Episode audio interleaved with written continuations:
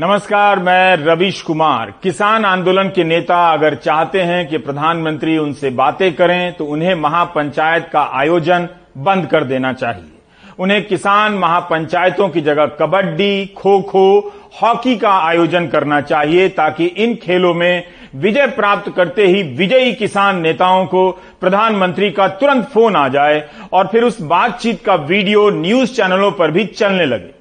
यह प्रसंग इसलिए आया कि खिलाड़ियों के लिए सुलभ प्रधानमंत्री किसानों के लिए कितने दुर्लभ हो गए हैं। नौ महीने से अनगिनत महापंचायतों, धरना प्रदर्शनों और किसान संसद के आयोजन के बाद भी प्रधानमंत्री मोदी की किसान नेताओं से बात नहीं हुई, जबकि उन्होंने कहा था कि वे बस एक कॉल की दूरी पर हैं।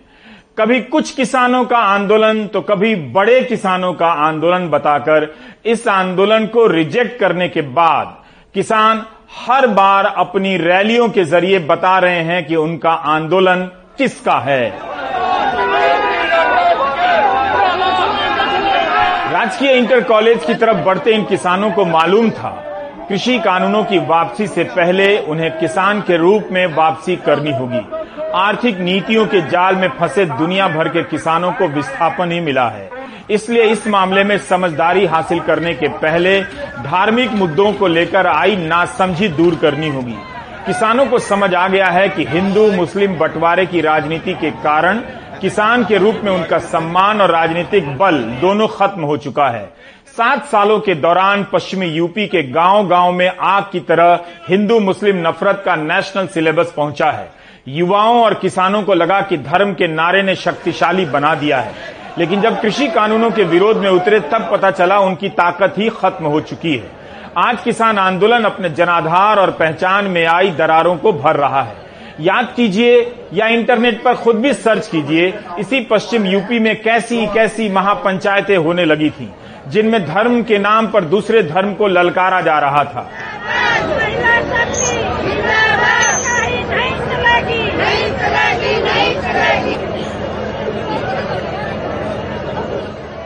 जो लोग एक दूसरे को दशकों से जानते थे, एक दूसरे को व्हाट्सएप यूनिवर्सिटी से जानने लगे।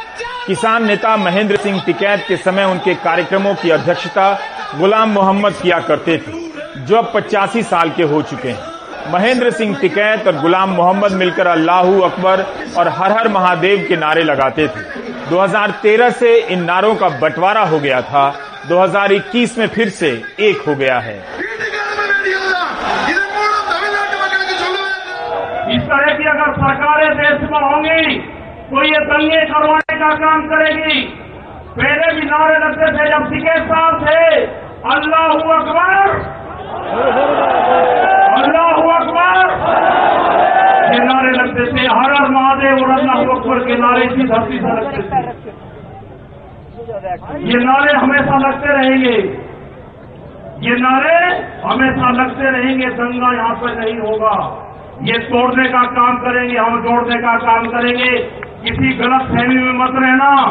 ये देश हमारा है, ये प्रदेश हमारा है, ये ज़िले हमारे हैं। कुछ लोग राकेश टिकैत के भाषण की इस क्लिप को निकालकर वायरल करा रहे हैं। वो यह नहीं समझेंगे कि किसान आंदोलन के मंच से कई धर्मों के नारे लगे। जो बोले सो निहाल भी लगा। धार्मिक तेवर पैदा करने के लिए नहीं, बल्कि धर्म के नाम पर बट गए किसानों को एकजुट करने के लिए। आईटी सेल और व्हाट्सएप यूनिवर्सिटी वही करेगी जितना उसे सिखाया गया है। किसान वो कर रहे हैं जो वो करना भूल गए थे। इसलिए व्हाट्सएप यूनिवर्सिटी का तंत्र हिला हुआ है। बंगाल के चुनावी भाषणों को याद कीजिए, जहाँ माँ दुर्गा बनाम जय श्री राम के नारे पर प्रतियोगिता कराई जा रही थी। एक ही धर्म के भीतर फूट डाला जा रहा था। राकेश टिकैत ने कहा कि पहले के किसान आंदोलन में एकता के लिए अल्लाहू अकबर और हर हर महादेव का नारा लगता रहा है। इस दौर में इसे दोहरा देना वाकई साहसिक है। धार्मिक नारों को राजनीतिक मुद्दों की लड़ाई से जितनी जल्दी विदा कर दिया जाए, उतना ही अच्छा है। और यही मकसद था शायद किसान नेताओं का, जब हर दूसरा नेता दंगों के खिलाफ भाषण दे रहा था। दिल्ली में जब नागरिकता संशोधन विधेयक के खिलाफ शाहीन बाग में महिलाओं का आंदोलन चल रहा था, तब कई नेता उनके बीच जाने से डर गए कि बहुसंख्यक का वोट नहीं मिलेगा। ऐसे डरपोक नेताओं की लिस्ट लोगों के बीच आज भी मौजूद है। ये नेता तब नहीं गए जब महिलाओं के आंदोलन पर दो दो बार गोलियाँ चली। हमारा लोकतंत्र और सेक्युलरिज्म इन्हीं डराने वाले और इनसे डर जाने वाले नेताओं के भरोसे है। इस दौर में मज़हब और संख्या के आधार पर ही कोई अल्पसंख्यक नहीं होता, बल्कि हर असहमति आपको अल्पसंख्यक बना देती है और गोदी मीडिया आपको देशद्रोही, आज करोड़ों की संख्या में होकर भी किसान अल्पसंख्यक हो गए हैं। शाहीन बाग के मंच पर योगेंद्र यादव और इस किसान आंदोलन में शामिल कुछ संगठनों के नेता भी पंजाब से गए थे। आज मुजफ्फरनगर दंगा करने के लिए यहाँ नहीं आया है, एक पंगा लेने के लिए आया है, और वो पंगा मोदी सरकार के साथ आप लेके रहेंगे, आप सफल होंगे तो देश बचेगा, देश बनेगा। हिंदू, मुस्लिम, सिख, ईसाई, आपस में है बहन भाई।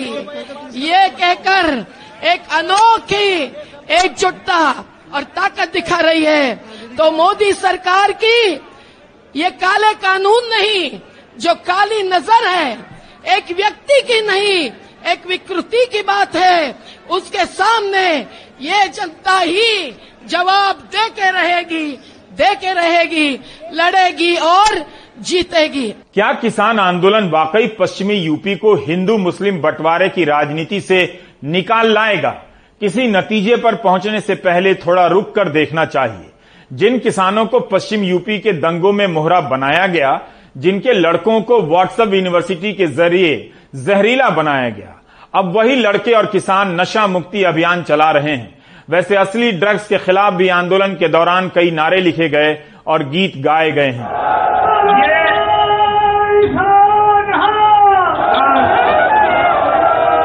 दो 2019 में सुधापाई का इंडियन एक्सप्रेस में एक लेख है कि कैसे दंगों ने दशकों से इस इलाके में चली आ रही मुस्लिम और जाट किसानों की एकता को ध्वस्त कर दिया।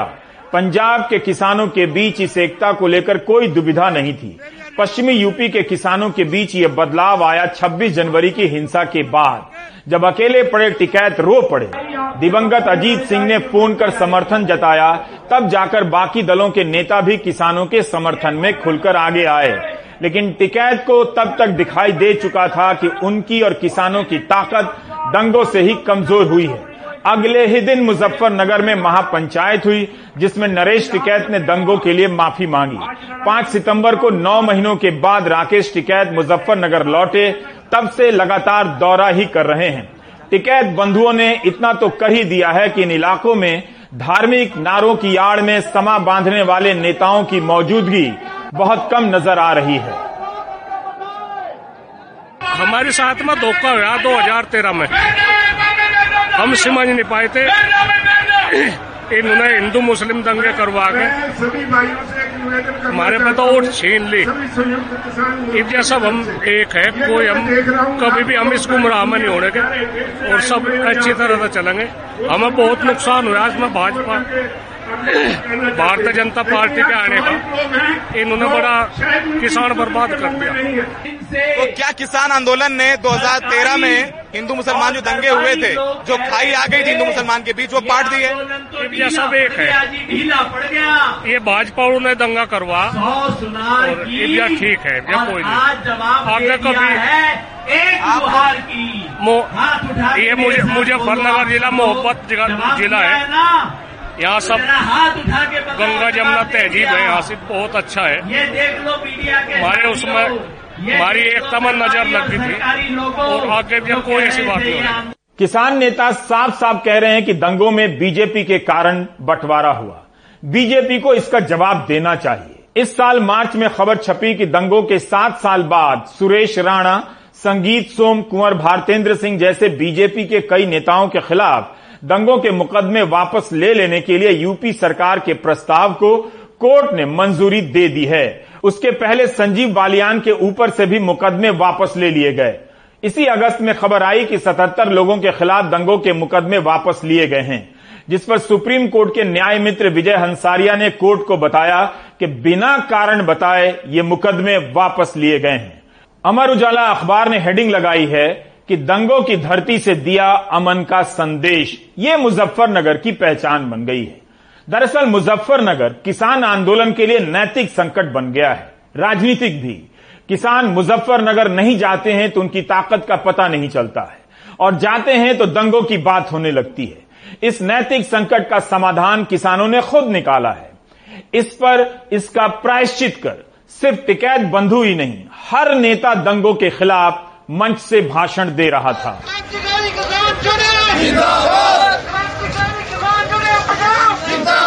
किसान नेता और टिकैत बंधु, भले ही दंगों को लेकर बीजेपी को दोषी ठहराते रहे, लेकिन वे इस एकता से छेड़छाड़ की छूट किसी को भी नहीं दे रहे।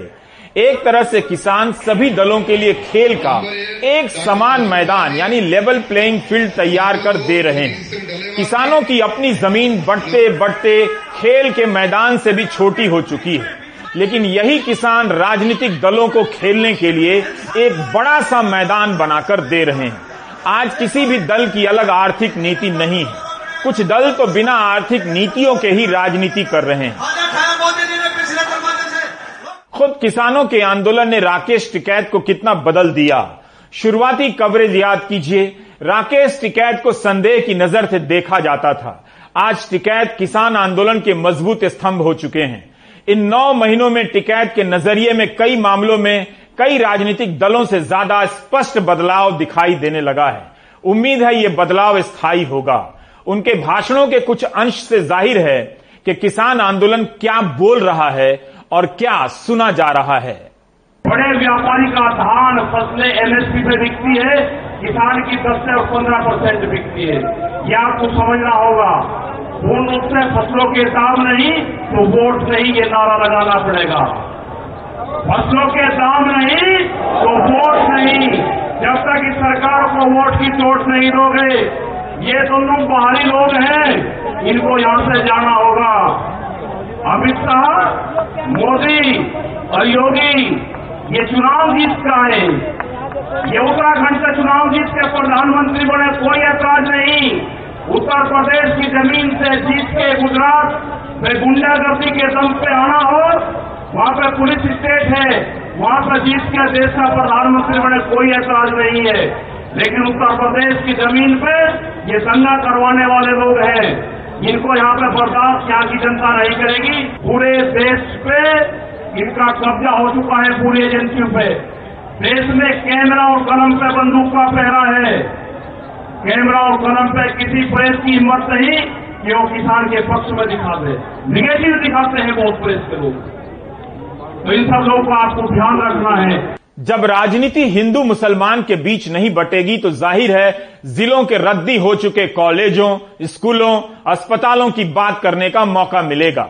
जिस दिन मुख्यमंत्री योगी आदित्यनाथ पूर्वांचल को माफिया और मच्छरों से मुक्त कराने का बयान दे रहे थे उसी दिन पूर्वांचल से किसान अपनी जेब से किराया लगाकर इस महापंचायत में शामिल होने के लिए मुजफ्फरनगर आए थे। यहाँ महापंचायत में हम लोग हम लोग को कोई सहयोग नहीं मिला न हमारे कार्यकर्ता लोग कोई कुछ किए हम लोग अपने वहाँ से जितने लोग आए हैं हम लोग अपने आठ आठ सौ रूपया लगा करके उधर से आए हैं किराया दे करके एक तरफ़। का। आठ सौ लगा के जाएँगे? जी फिर लगा कर जाएँगे सर। और हम हम लोग बहुत परेशान हम लोग किसान हैं। इनसे ये सरकार से हम लोग को बहुत नाराज़गी है।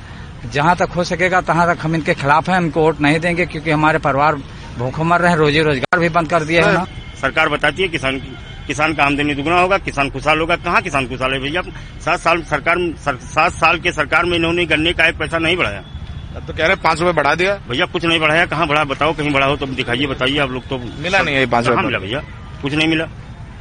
अच्छा नौकरी वोकरी का क्या है उत्तर प्रदेश में? भैया नौकरी कहा? नौकरी अब वही तो समोसा पढ़े लिखे हैं समोसा बेच रहे मोदी जी ने बताया कि समोसा जब से सरकार में तब से होटल खोल लिया समोसा बेच रहे समोसा बेचते हैं बेचते हैं भैया क्या करें नहीं बेचेंगे तो कैसे खाएँगे बताइए कहाँ कहाँ बेचते हैं वही जुआ थान बाज़ार है बलरामपुर से चौदह किलोमीटर आगे। तेल महँगा हो गया? बहुत महँगा है तेल कैसे तल रहे हैं? समोसा तलना ही महँगा हो पाँच रुपये में था भैया तो अच्छा पैसा बचता था। आज सात रुपये में समोसा है कुछ नहीं बचता है। बताओ क्या दिक्कत समस्या है क्या तकलीफ़ है आपकी? अम्मा जो इतनी गर्मी में अब इतनी दूर से यहाँ पर आई मुजफ्फरनगर। है आयन के काबले ओकरे बाद में यहाँ की चलो सभी देखा जाये जो कुछ हुई तो अपन जो जितना महँगाई है उतना सुन के सस्ता करा जाये बात सुनो सुने के लिए बुलाई नहीं।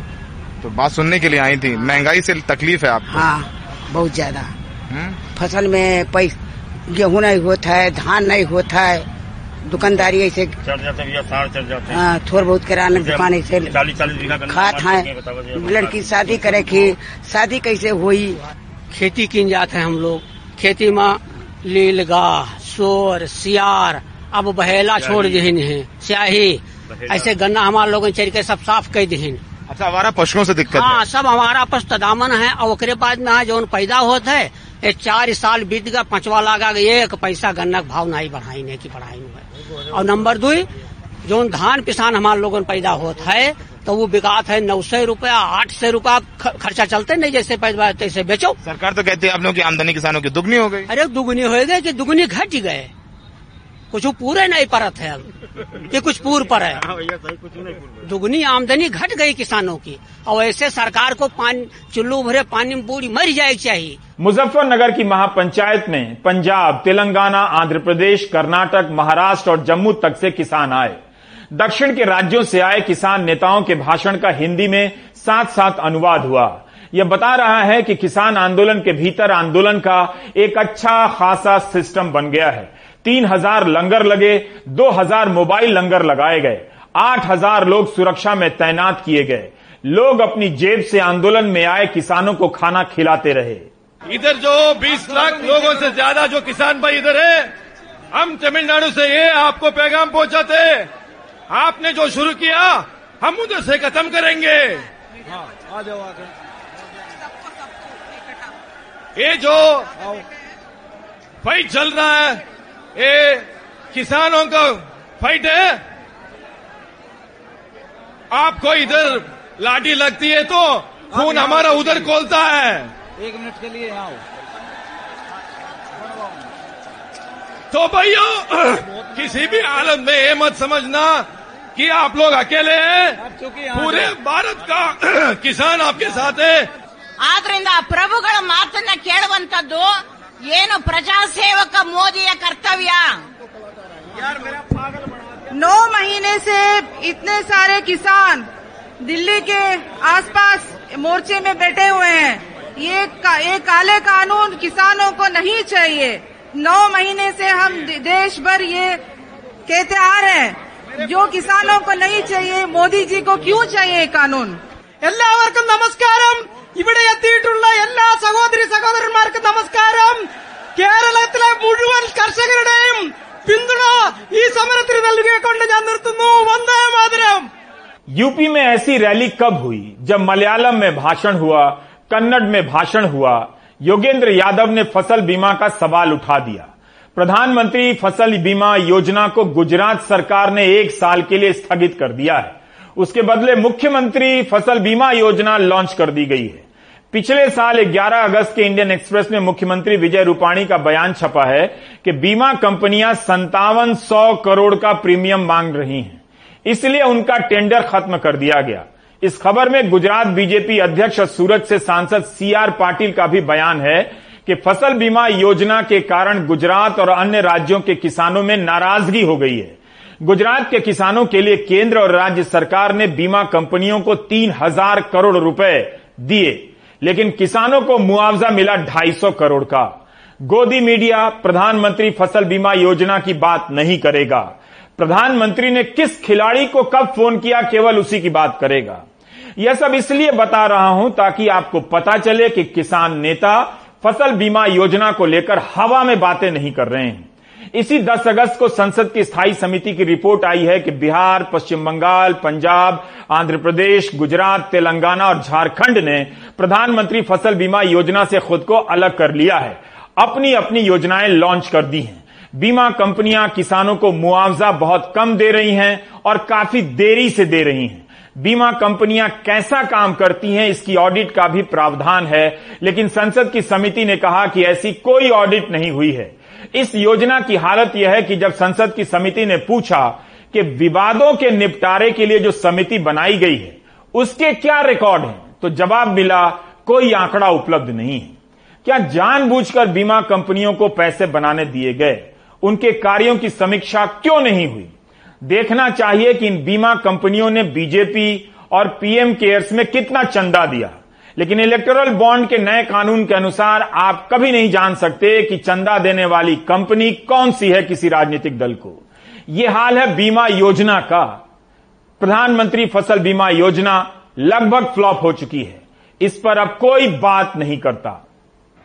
मोदी सरकार ने कहा था कि हम फ़सल बीमा लेके आएँगे, प्रधानमंत्री फ़सल बीमा। सब किसानों का फ़सल बीमा हो जाएगा। उत्तर प्रदेश में सन 2017 में जब योगी सरकार आई, तब बहत्तर लाख किसानों का बीमा था। और आज कितने का है? पिछले साल बहत्तर लाख से बढ़ना था। हो गया बहत्तर का घटके सैतालीस। और इतने में क्या हुआ? जो कंपनियाँ हैं प्राइवेट इंश्योरेंस कंपनियाँ, हम दो, हमारे दो वाली कंपनियाँ जो हैं, उन्होंने उत्तर प्रदेश में ढाई हज़ार करोड़ रुपए का मुनाफा कमाया फ़सल बीमा के नाम पे। किसान से ढाई हज़ार करोड़ रुपया इन्होंने लूटा है तो ये फरेब करते हैं। इसका भी अलग से अध्ययन होना चाहिए कि पंजाब के किसान नेताओं की मौजूदगी ने किसान आंदोलन को कितना बदला है। उन्होंने न सिर्फ़ इस आंदोलन को साहस दिया है, बल्कि सामाजिक एकता की जमीनी समझ भी दी है। मुजफ्फरनगर की महापंचायत में हिंदू मुस्लिम एकता तो देखने को मिली ही, लेकिन सिखों के साथ में आने से एक अनोखी एकता भी देखने को मिली। यहाँ पर जिस तरह से मुस्लिम परिवारों ने लंगर लगाए थे, पूरे पंडाल के अंदर लंगर लगाए, शहरों के अंदर लंगर लगाए, रास्ते में लंगर लगाए, और जो मस्जिदें थी उसके अंदर भी किसानों ने रात में निवास किया। सभी तरह के छोटे मोटे प्रबंधों में मुस्लिम्स थे। यही नहीं, मंच पर जितनी जिस तरह से अरेंजमेंट किए गए थे, वहाँ भी प्रॉपर मुस्लिम्स को रिप्रेजेंटेशन थी। 2013 के अंदर जो एक ऐसा माहौल बनाया गया था, जिसमें कि किसानों को बांटा गया, किसानों को, मजदूरों को, धर्म के आधार पर, लेकिन इस महापंचायत और पिछले कुछ एफर्ट्स के आधार पर यहाँ के लोग एक साथ आ रहे हैं। जो दो धड़े, जो गुलाम जोला साहब और नरेश टिकैत, जो दोनों एक अलग अलग धड़े बन चुके थे 2013 में, वो इस मंच पर एक साथ नज़र आए और उन्होंने अब प्रण लिया है कि अब वो किसान आइडेंटिटी रखेंगे, अपनी मजदूर आइडेंटिटी रखें, कभी धर्मों की आइडेंटिटी में नहीं फंसेंगे, किसानी ही धर्म, किसानी ही उनकी जाति रहेगी और वो इस क्षेत्र में कभी दंगा नहीं होने देंगे। किसानों ने इस बार अपना जवाब साफ़ कर दिया है कि उनका आंदोलन 2024 तक चलेगा अगर तीनों कानून वापस नहीं होंगे। गाजीपुर से भी आंदोलन नहीं हटेगा। टिकैत ने कहा कि मुजफ्फरनगर से सीधे गाजीपुर जाएँगे। बलबीर सिंह राजेवाल ने कहा है कि जब तक बैठे रहेंगे, तब तक बैठे रहेंगे, जब तक कानून वापस नहीं लिया जाएगा। सात तारीख को करनाल में इकट्ठ रखा गया है। अगर सरकार उस ऑफिसर के खिलाफ 302 का मुकदमा दर्ज नहीं करेगी। तो हरियाणा के किसान इकट्ठे होके वहाँ सिविल सेक्रेटरिएट का को घेराव कर लेंगे। नहीं छोड़ेंगे उसको। और वो कंस्टिट्यूएंसी मुख्यमंत्री खट्टर की कंस्टिट्यूएंसी है। यूँ ही नहीं उसने पुलिस को ऐसी हदायतें दी। हर सीएम अपने हलके में अपनी चॉइस के ऑफिसर रिप्यूट करता है। अगर वो आज जो ऑफिसर है, पता चला है वो आरएसएस के एक कार्यकर्ता का भतीजा है। अगर उसे ताकत इतनी चढ़ी है तो देख लेंगे हम भी तैयार हैं फेस करने को। सात सितंबर को होने वाली करनाल महापंचायत को देखते हुए वहाँ धारा 144 लगा दी गई है। किसानों ने कहा कि अगर 28 अगस्त की हिंसा के मामले में एसडीएम आयुष सिन्हा के खिलाफ कार्रवाई नहीं हुई तो लघु सचिवालय का घेराव करेंगे। किसान नेता गुरनाम सिंह चढ़ूनी ने पुलिस लाठीचार्ज में मारे गए किसान सुशील काजल के परिवार के लिए 25 लाख रुपए मुआवजे की मांग की है। 9-10 सितंबर को लखनऊ में किसान सभा है 15 सितंबर को जयपुर में किसान संसद। 27 सितंबर को किसान आंदोलन ने भारत बंद का आह्वान किया है। किसान आंदोलन में बीजेपी पर जहाँ दंगों को भड़काने के आरोप लगते रहे, वहीं पर एक बीजेपी सांसद वरुण गांधी किसानों के समर्थन में नज़र आए। वरुण गांधी 2009 से सांसद हैं। ज़ाहिर है बीजेपी के वरिष्ठ नेता हैं। उन्होंने ट्वीट कर दिया कि आज लाखों किसान मुजफ्फरनगर में विरोध में जुटे हैं। वे हमारे ही खून का हिस्सा हैं। हमने उनके साथ आदर पूर्वक बात शुरू करनी चाहिए। उनके दर्द को समझना चाहिए। उनके नज़रिए को समझना चाहिए। और आम सहमति पर पहुँचने के लिए उनके साथ काम करना चाहिए। वरुण गांधी ने करनाल एसडीएम के वीडियो को लेकर भी ट्वीट किया था कि उम्मीद है यह वीडियो फर्जी होगा। अगर नहीं तो लोकतांत्रिक भारत में अपने नागरिकों के खिलाफ ऐसा किया जाना स्वीकार्य नहीं किया जा सकता। 31 अगस्त को वरुण गांधी ट्वीट करते हैं कि पीलीभीत के किसान प्रतिनिधियों के बीच बैठकर मैंने उनके दिल की बात सुनी। क्या किसी ने उनके मन की बात सुनी? महापंचायत में एक नहीं, अनेक मुद्दे उठे। यूपी में आवारा पशुओं की समस्या और उनसे होने वाली फ़सलों की बर्बादी पर बात हुई। गन्ना किसानों के बकाया राशि पर बात हुई। बात हुई कि कई साल से गन्ने के दाम तक नहीं बढ़े। मुद्रीकरण की बात हुई कि अनाज के गोदाम निजी हाथों में जाने से स्टोरेज की कीमत बढ़ जाएगी। किसान आंदोलन खुद को झकझोर रहा है। आप भी किसान बन जाइए और केबल वाले से पूछिए कि प्राइम टाइम क्यों नहीं दिखा रहे हो। दिखाओ। फ़िलहाल ब्रेक ले लीजिए।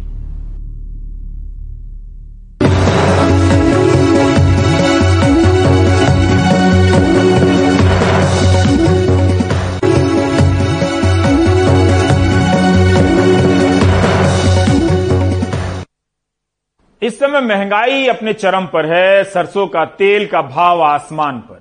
सरसों के तेल की इस महँगाई का, बनारस के तेल के थोक मंडी में क्या असर है? इस बाज़ार से अपनी रोजी रोटी के लिए जुड़े ट्रॉली वाले और बाज़ार में आने वाले ग्राहकों को चाय पकौड़ी बेचकर अपना रोज़गार करने वालों पर इसका किस तरह असर पड़ा है, अजय सिंह बताना चाहते हैं। वाराणसी के विश्वेश्वरगंज थोक मंडी में ये खाद्य तेल का थोक बाज़ार है। पूर्वांचल के एक दर्जन से ज़्यादा जिलों में खाद्य तेल की सप्लाई यहाँ से होती है। लेकिन इन दिनों इस मंडी में सन्नाटा पसरा है। शोभित कपूर की ये दुकान कभी ग्राहकों से भरी रहती थी, लेकिन आज सुबह से कोई ग्राहक नहीं आया। ये हाल आज का नहीं है, बीते कई दिनों से है। 40 साल से तेल के होलसेलर और रिटेलर शोभित कपूर कहते हैं कि खाद्य तेल के बाज़ार में ऐसी मंदी कभी नहीं देखी थी कि बाज़ार से ग्राहक ही गायब हो जाए।